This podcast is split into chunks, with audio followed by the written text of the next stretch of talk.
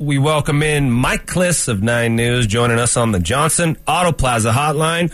Mike, uh, let's just do. Let's just get to it right away with these internet rumors going on that Garett Bolles could be on the trading block. Is there any truth to this? Uh, I've been told by the Broncos uh, sources that uh, there is no truth to it. So, um, you know, it, it in, in, the one sense, you know, contract wise with uh, Garett, he has a two million guarantee. Getting paid fourteen million this year, which is uh, which is seventeenth which would be 17th in the league, and two million. Uh, only two million of it is guaranteed because of the injury. He had an injury guarantee, and he won't be. Uh, he will not be uh, fully healthy and cleared by the start of the league year. So he has the two million. So um, it'll be. You know, they. It's. It's not like um, you can't put two and two together and say maybe. But the Broncos need a right tackle and it looks like they're not going to bring back Dalton Risner, so they're going to need a left guard. And it would be tough on top of that to also go out and try to get a left tackle, especially when you don't have the first two rounds in the draft. I mean, how you how do you replace them? And you, you don't have enough money to uh, fill three um, offensive line spots, especially not one you know the the caliber of Garett Bolles, who when healthy, is one of the better left tackles in the league. Mike, some of the hires for the coaching staff are starting to come in for Sean Payton. Could you uh, kind of recap and update us on the latest hirings and then also discuss anybody else who may be in the pipeline for some of these coordinator positions? Yeah, the, they have, uh, you know, the, the guys coming in, Doyle from uh, the New Orleans Saints as the tight ends coach he's a uh, kind of a quality control offensive assistant with the uh, Saints. Um, you know, so he's stepping up, bright kid. Uh, so he's stepping up to go to uh, tight end. Um, Zach Strief will be the offensive uh, lineman coach, and he's stepping up too.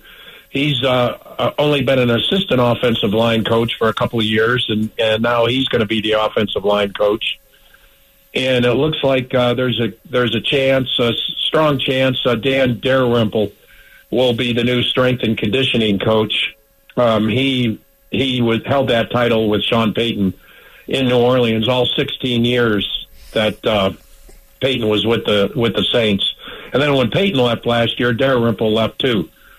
So um, that's what you got there, and um, you know, offensive and defensive coordinator special teams. I've heard some names, but don't have that final confirmation, so I don't want to. I don't want to say their names. Come on, uh, come on, here. come on, say them, Mike.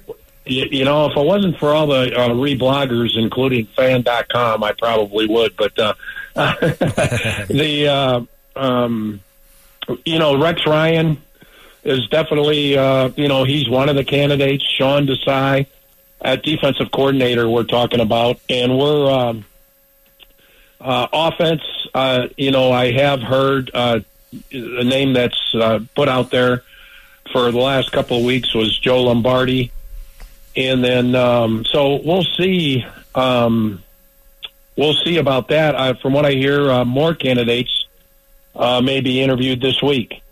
So, um, you know, Sean is he's got a he's got a comprehensive list, but um, you know, he he as he said in the uh, as he said on Radio Row on Friday, slow to hire. When you feel like you have to go get that guy, that's when you make a mistake. And he's he's definitely not being fast to hire. That's for sure. He's being very deliberate here. Mike, I want to ask you a question, uh, a question about uh, a, a, a, macro sort of NFL question. So there's a, a, quarterback sneak play that has become very popular this last year with a couple yeah. guys standing behind the quarterback and pushing him, right? Um, yeah, yeah. Do you think that the NFL is going to address that? Do you think they like that, or, or are they going to do something about that with the rules committee? You know, I uh, I wrote yesterday an editorial piece that they need to uh, do something about it. Uh, I don't know if they are uh, they have to examine it for uh, two reasons. One, rule books are put in play for um, to make the game fair at every turn, every play. You know, you you you abolish certain plays, certain maneuvers, certain certain tactics um, that that are deemed unfair. That's why you have a rule book. And to me, um, with the with when you put manpower, all the manpower that you're allowed to do behind the uh, quarterback. Now the defense can do that too, but they would be, um, you know, they'd be exposing themselves on the back end. I mean, you just you, you can't do that risk, and so it's kind of a competitive, unfair play that the defense has no shot of stopping it unless the guard flinches. Um, and, and the the one time where Kansas City had Jalen Hurts stopped, they let uh, they didn't blow the whistle on forward progress for about three seconds. They waited till they kept pushing and pushing. Uh, you know, you don't have the first down. Well, keep trying, guys. Keep trying. And uh, and then they gave them the first down. So uh, at, at the very least, look at that. And then two, for all the safety measures the NFL has put in, there's no that play does not look like it's a safe play and uh, you got all kinds of bodies. It's a, it's a rugby scrum, is what it is, and you got all kinds of bodies where guys can get rolled up. Number one, uh, Chris Jones tried to jump over the line and he bashed um, Hurts's helmet. That didn't look safe. So you know the J- the Justin Simmons when he leaped over the line and blocked that extra point a few years ago. Will Parks returned it for the game-winning two-pointer. Uh, they determined that was unsafe and they made that illegal. And um, to me, this almost, on top of everything else, it looks illegal, doesn't it? It, it kind of looks illegal. and so uh, um, I think, uh, uh, you know, I think they should do away with it, but that's me, and I don't know.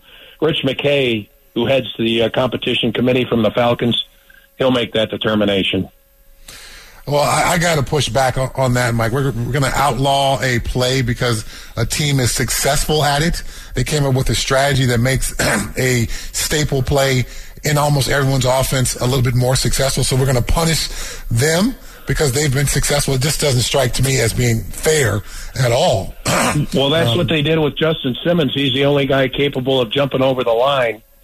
And um, it also, you know, there's other, there's, uh, first of all, they only allowed uh, linemen or other other teammates to help uh, carry ball carriers over the line on short, you know, into touchdowns in 2005. You couldn't do that. You couldn't do that pr- previous to 2005.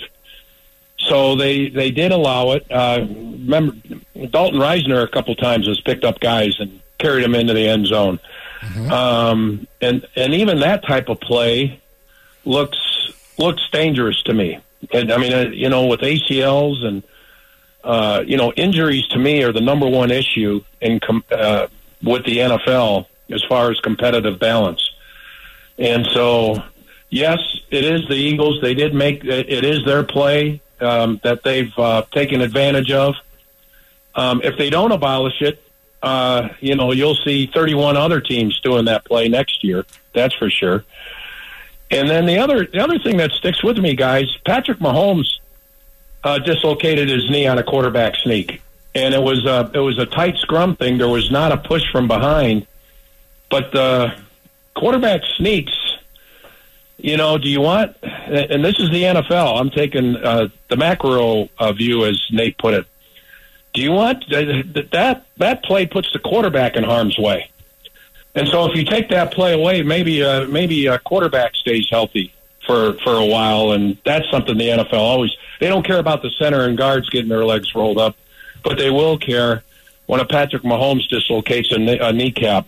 Now they got a problem, and so that's another reason uh, I think they should uh, do away with the play.